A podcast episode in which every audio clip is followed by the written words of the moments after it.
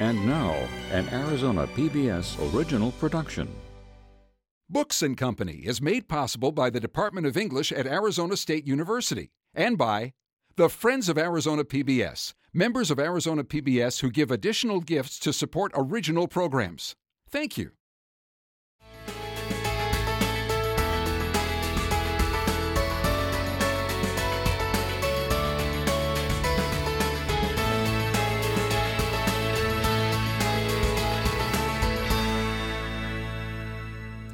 Welcome to Books and Company. Bienvenidos todos. I'm your host, Alberto Rios. We're joined today by New York Times bestselling author, essayist David Sedaris, talking about his latest book, Calypso, published by Little Brown.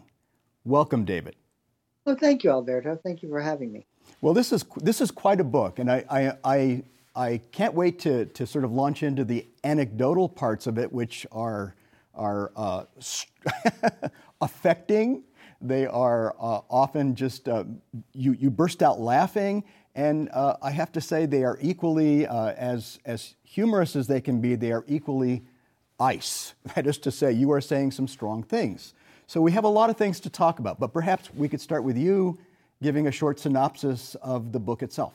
Gosh, well, it's an essay collection, you know, okay. personal essays. I just write about my life and I write about things that happen to me um, every now and then I'll just write about a thing, mm-hmm. right? Like uh, one of the essays is about being short, which I just think of as a thing. Um, one of them is about cursing in other languages. Mm-hmm. Um, and then some of them are about, you know, are more narrative and they're, you know, myself and other people in them and they read like, you know, stories. They move from place to place. And um, I, I never sit down thinking, well, I guess I'll write a book now. I just am always working.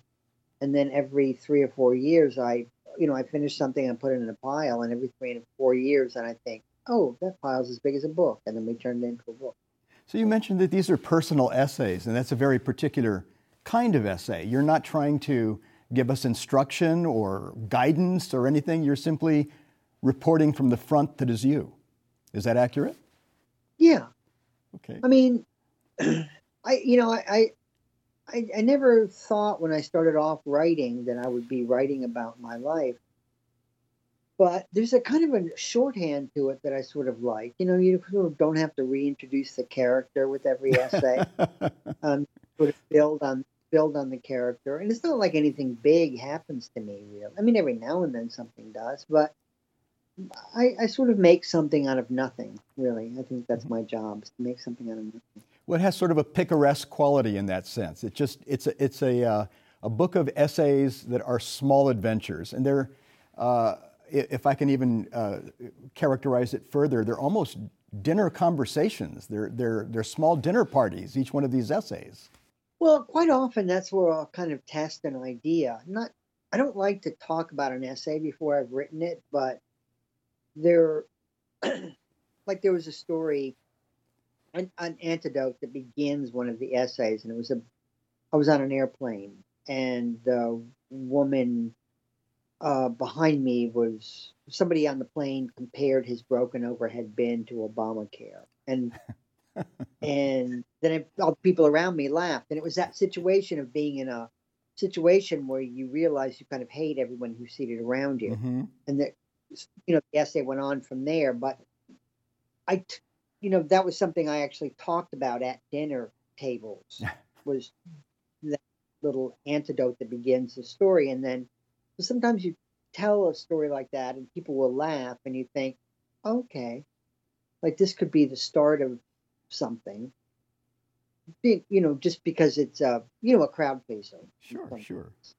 Well, that, that leads to a very to a question that I, I guess I'll jump to. I was saving this up, but um, my question is really do you have any sense of freedom in the sense that everything in your life seems like it is potential subject matter for a next book or a next essay? So, how do you relax? Well, I guess I'm always on. You know, I mean, I'm always searching for something. I'm always kind of looking at the world, looking for something that's, you know, that maybe I can use or something I could expand upon. You know, I read the newspaper and I'm thinking, oh, is there something here? I go out on the street and I think, oh, is there something here? But I don't think of it as tiring work. I think it's just the way that I look at the world, and it's over time, it's just sort of become who I am. Hmm. Um, but yeah, no, no, I don't ever. I guess I don't ever think. I mean, there are plenty about there are plenty of things I don't write about. You know, I don't really write about my sex life. I don't write about, and I don't write about. Um, you know, I've never written about who. No, people don't know who gets to me, who causes me, who I hate so much. I lie in bed at night thinking about. I don't want people to know who gets to me because then they could figure out how they could get to me too. I mean, okay. I don't well that you know I don't I'm not on social media. I, I don't engage with not people. at all. I don't. Not at all. You're not on social no, media no. at all. I mean, okay, interesting. A lot of writers are. Well, so I have a Facebook page. I have a Facebook page, but I've never seen it. I don't. I've never seen any Facebook page. I don't know what. I don't know what Facebook looks like, and I'm not in the least bit curious. Um, I don't have Twitter. I don't have Instagram. I don't. I don't, I don't, I don't, I don't feel like I'm missing out on anything. I'm. I, I yeah, I, I know people who, who, who, who enjoy that, you know, who mm-hmm. like to especially like argue with people who don't like them, but what's the point, right? Well, if you don't uh, engage in that, I'm wondering how technology itself uh, fits into your life. Do you work on a computer? Are you a longhand writer? How does this all work for I you? Do, I do work on a computer. Mm-hmm. I, I don't have any relationship with the phone. You know, I've never, I don't know, maybe I've sent like three texts. um, I don't, I don't, when I get on an elevator, I'm the only one in the elevator with a notebook in his hand instead of, uh, and all my notes are the same. Everybody's looking at their phone. um, because often people will say, "How come you saw Siamese twins in Amsterdam?" I never see Siamese twins in Amsterdam, and it's like, well, you're on your phone all the time. you don't see anything. You don't notice anything. Hmm. I'm often the only person who's looking around. Everybody else is looking down or looking at their screen. So fair enough. Uh, let me ask how far that extends, though. Um, if, if you're writing about your life, about David Sedaris, and uh, you're writing from notebooks and stuff, do you ever make up David Sedaris? Do I ever make him up? Yes. Do you add no, add mean, to the experience? I mean, I think there's a. I think if you're trying to hold an audience's attention, you know, you to be there's the you and then there's the character of you, right? There's mm-hmm. my dad and the character of my dad. And so I guess when you're thinking of yourself as a character, I mean, real people live in the world and characters live in books. So you're kind of thinking, how do I take this story of this thing that happened and how do I make a story of it? So you have to think of the people in it as characters or your story won't won't move along. Okay. You know, it's mainly like I think I'm probably more interesting in the book than I am in real life. um, but I, I mean, if I'm if I'm relating a dialogue in the book, I'm probably going to leave out. I mean, I am going to leave out all the conversation that's mm-hmm. boring, you know, because I'm trying to keep a reader. I mean, sometimes people will say, "You wrote about that dinner, and I was there at the table, and you didn't even include me," and it's like well, you yeah. didn't say anything interesting, and it's just another person for the reader or the listener to keep to another name for them to keep in their head. But you didn't really contribute anything, mm-hmm. you know. Because I mean, often, I mean, I noticed that a long time ago. Why do I stop listening? Like if someone's telling me a story, or somebody's reading something out loud, and I think, okay, I stopped listening. Why did I stop mm. listening? And I think, oh, because they threw 17 names at me. Or, oh, because they're, you know, they're saying, so I walked into the bakery sure. and the person at the desk said, hello, sir. And I said, well, hello, madam. And she said, how are you? And I said, I'm fine. And you? I'm doing very well, thank you. What can I get you this afternoon? And then I realized I'd left my wallet at home. It's like, hmm. then just say I went to the bakery and then I got online and I realized I left my wallet at home and I left because that was really boring. You know, all that dialogue that didn't lead anywhere that you just bored me with, and you blew your your your your allowance, your your capital, right? Mm-hmm. Because you you, I'm not. I'm I've lost faith in you as a narrator. Sure. Now that that that is an interesting kind of training for a writer. It's intuitive, and the way that you're uh, learning how to write by what you yourself listen to and don't listen to, and then translate onto the page. Is that your training, or would you say you you came to it a different way? Mm. When I first, I I went to art school, okay. but I took about four writing classes when I was at art school, mm-hmm. and I took a couple independent studies, and then I took an independent study, and then I took a writing class and then wanted to take another independent study. And the teacher said, mm, no. and so, I'm so glad that he did that because you learn so much from other people's mistakes. I feel like you can learn more from a bad piece of writing than you can from a good one. Hmm. Um, and and I, then I started doing these readings. I you know I'd go out, and I was living in Chicago at the time, and I would do readings, and I would, again, I would sit there in the audience and I would think, why did I stop listening? Or why do I have no faith in this person already? Um, and, you know, sometimes you would see people and they would start reading and they would say, uh, Thomas walked into the classroom and realized that he felt like a fraud, that he felt like a fraud. Well, I mean, I know we've all felt like a fraud. he he asked a question and looked into the room and didn't see anyone raise their hand. Well, let me, you know, duh. and, and, they would make asides, and I thought, you lost me. Why would why? Well, what are you doing? Like, or the same is like if somebody's phone goes off and somebody, the person who's reading, then scolds or that's much more interesting than anything that's written on a piece of paper because that's live and and, and it and, and it's volatile and anything can happen and that's much more interesting than something that's written on a piece of paper that's been on that piece of paper for months it's not going to change so i just or i would go to a reading and somebody would just look like they'd been working on their car. And then someone said You remember you got that reading in 10 minutes? Like i would think and they would get up there and then they would say i don't know. Do you want me to read this or do you want me to read that? And I remember sitting in the audience and thinking, you don't know, you didn't prepare.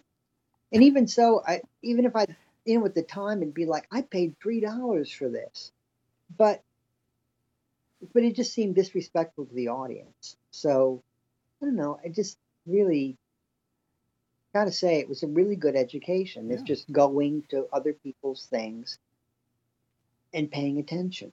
You know, the show starts late, then all of those things you're who the hell do you think? You know, because if your show starts late, and sometimes a show, you know, I go on these lecture tours and mm-hmm. I read in theater. It's called a tour. I just read out loud.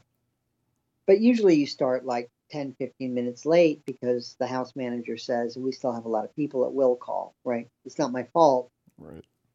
But then the audience imagines me sitting in the dressing room saying, I'll go on and I'm goddamn good and ready to go on.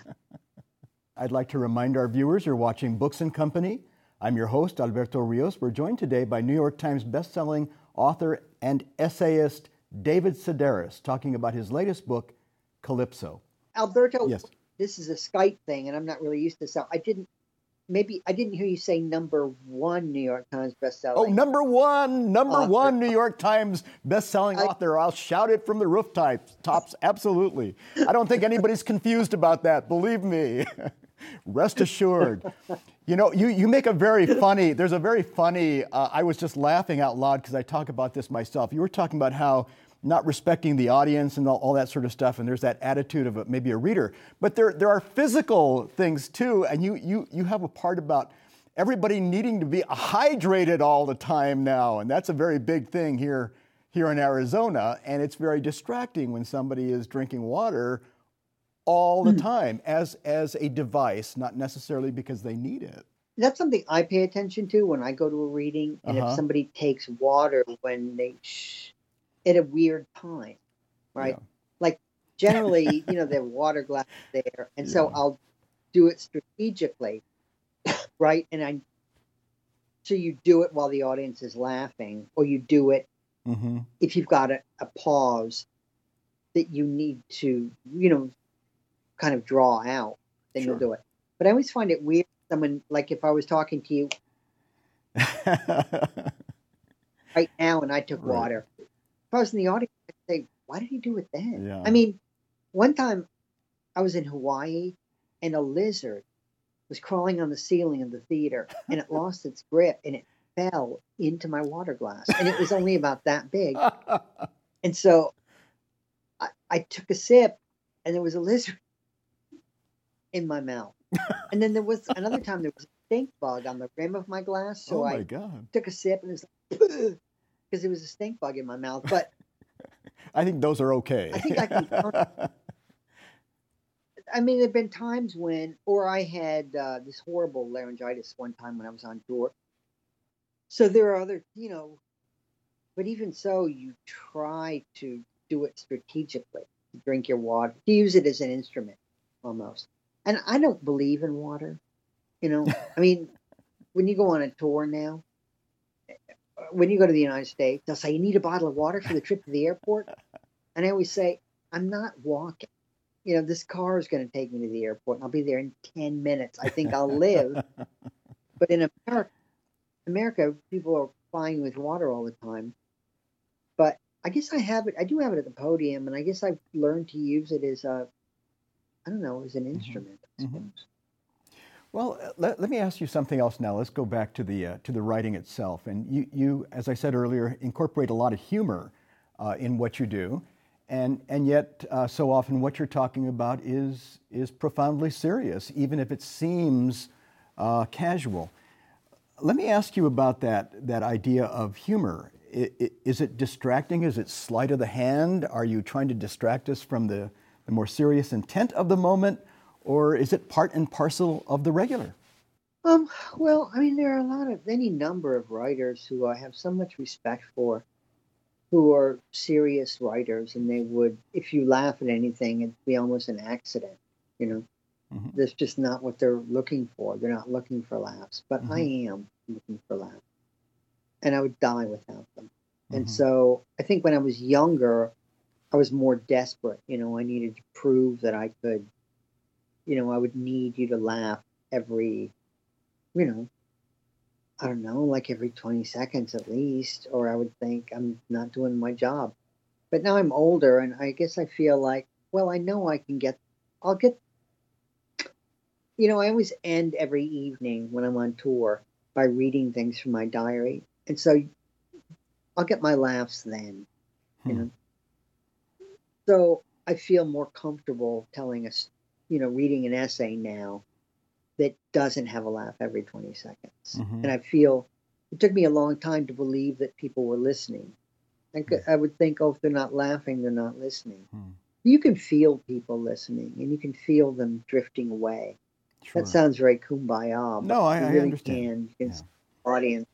A lot of times they just start coughing, you know, Hmm. and that means I just checked out. I'm, I'm, I'm here You, in you, body. you do have that, that I've, I've left. you do have the personally uh, sort of revelatory uh, story you tell on yourself about uh, having your, your partner Hugh read your book in manuscript and you keep waiting for the laughs and you're wondering what's happened when he's not laughing. Well, you know, I have the worst boyfriend that way. he is so serious. And I was just telling someone, he just got all excited. He returned from the bookstore with the new translation of Ulysses, right? That's a good time for. And I often think if Hugh, that's my boyfriend's name, Mhm. I don't think he, he wouldn't like me. If someone, if he and I weren't together, and somebody came up and said David Sedaris, he would say, "Oh my God, are you kidding? You, you like him?" I don't think he would like me at all if I weren't together. But he always wants to. He always proofreads my galleys, and so I sit in the next room and I, and I said, "What are you laughing at?" Why aren't you laughing? so I sat next to a young woman on the plane one time and she was reading my book. She didn't laugh at all. Oh. And then I sat next to a woman in England and she was reading my book and I just couldn't bear it. And I said, You know what? I wrote that book. And then she had me talk to her daughter on the phone. That's a good story, though. well, when, when you're doing this, uh, when you're doing this kind oh, of. If, I mean, if you're writing stuff that you're expecting laughs from and someone's reading your book and they're not laughing, it's murder. Yeah, yeah. No, of course, of course. Well, you, you, you have an interesting, when we were talking earlier about what's interesting to you, if it's not interesting, and you talk about Hugh coming back with a, a translation of, of the Odyssey, uh, the idea of interest, th- those are two very far afield uh, notions of what's interesting. And uh, I wonder what would happen to the notions of, of, let's just put this in air quotes, great literature, which we don't necessarily laugh at and we're not always interested in much of the time. Moby Dick, for example, how would those survive today? Perhaps you are capturing the new wavelength, the spirit of our times, the zeitgeist, which is much faster, more immediately interesting, and, and yet I wonder how that fits in with the greater uh, oeuvre of literature itself. Well, I mean, like with Moby Dick, I did I did this thing for Esquire a number of years ago where they what they wanted people to write about something every person should do. Mm-hmm. And I felt like, oh, everyone should read Moby Dick. But I knew that I would lose interest in it. So I told myself I could not wash my hair or take a bath or brush my teeth till I finished with the book. And I had helped the neighbor clean out her chicken house. So I had these chicken mites all over me. It was murder. And that's the only way I could get through that book. But I know other people who were like, Are you out of your mind? Like Hugh loves Moby. And there are all these people who, and there are people I respect, you know, but I think I for a long time ago. I mean, I used to pretend I'd read books that I didn't read. I didn't want people to think that I wasn't. But you know what? I'm not the brightest person. I'm not. I mean, I want you to, I'm not looking for your pity. I mean, there are people who are, are less intelligent than me. I'm like, on a scale of one to ten, I'm like five. Mm. Um, but but I'm 61, and so I'm I'm I'm at peace with that, mm. and I'm at peace with the things that I like to read. I mm. I don't I don't feel like I need to lie and tell you that mm. I love Joseph Conrad. I hate every single word of Joseph Conrad, but, but if you enjoy him, go ahead. Fair enough. Now you, you write a lot about, uh, well, what is interesting to you, which is often family. And, and so in, in writing about family, you disclose quite a bit. Do you ask permission? How does that work? Um, do they like that you write about them? Well, I mean, everybody has their secrets, and I don't reveal secrets that people in my family have. My brother used to really enjoy being written about, and then there were some things he wanted me to cut out of this book, this new book, and so I did. Okay. I cut them out. I don't want to okay. embarrass him, or I don't want to him to feel exposed. Mm-hmm. Um, so I know I don't. I'm not that person who who says, "Well, you know what? I was. I'm, I'm going to write about whatever I want to write about." I mean, I'm not saying I wouldn't try to talk you into it. Um, I mean, I'll give it a shot. But if it's that important to you, I don't want to. I don't want to embarrass you or hurt you. That makes sense. Uh, reciprocally, are they all writing books about you or comedy routines or whatever it might be? a couple of people have written books about me, and one of them, one of them interviewed me for the book, and he was very. I liked him a lot, but I said I told him up front. I said I will never read your book. I would never read any article about myself. I would never uh, read a review. I don't. I just don't do that. I uh, I mean, sometimes I, I'm interviewed by somebody and I'll be curious what their writing is like, but mm-hmm. not curious enough to read what they wrote about me. Okay, fair enough. Well, to, to close up the interview, let me ask you how it feels to, you've, you've mentioned aging now a couple of times. Uh, the book is more contemplative than perhaps other efforts. You are thinking about the world in, in different ways, especially with regard to yourself. Uh, how does that feel to be at this position now? Well, there's nothing I can do about it. I mean, I used that. to think that when you got to be, mean, I used to think when you got to be a certain age, you would go around and you would think, "Gosh, I'd give anything to be 20 again," and you would be mournful almost because you weren't young anymore. But then when I think about, like, especially this news in the news lately about these plastic guns, 3D, mm-hmm. you can, if you have a 3D printer, you can. I don't necessarily want to live in that world. I don't want to live in the world where you kind of can't make any kind of a joke without offending people. So I'm I got figure I got like 20 years left. That is fine with me. Like I do not need to see what it's going to be like 80 years from now. Okay. Um, I absolutely at peace with that. Get me out of here. That's what I say. I mean, I don't want to leave now, but 20 years from get me out of here. Well, we'll look forward to reading these next 20 years of David Sedaris. I, with that, I want to thank you for joining us today. And I would like to thank you, our viewers. You've been watching Books and Company. I'm your host, Alberto Rios. We've been joined today by number one New York Times best-selling author, essayist, David Sedaris, talking about his latest book, Calypso. Please join us again next time when we'll be bringing you another good book. Thank you for joining us, David.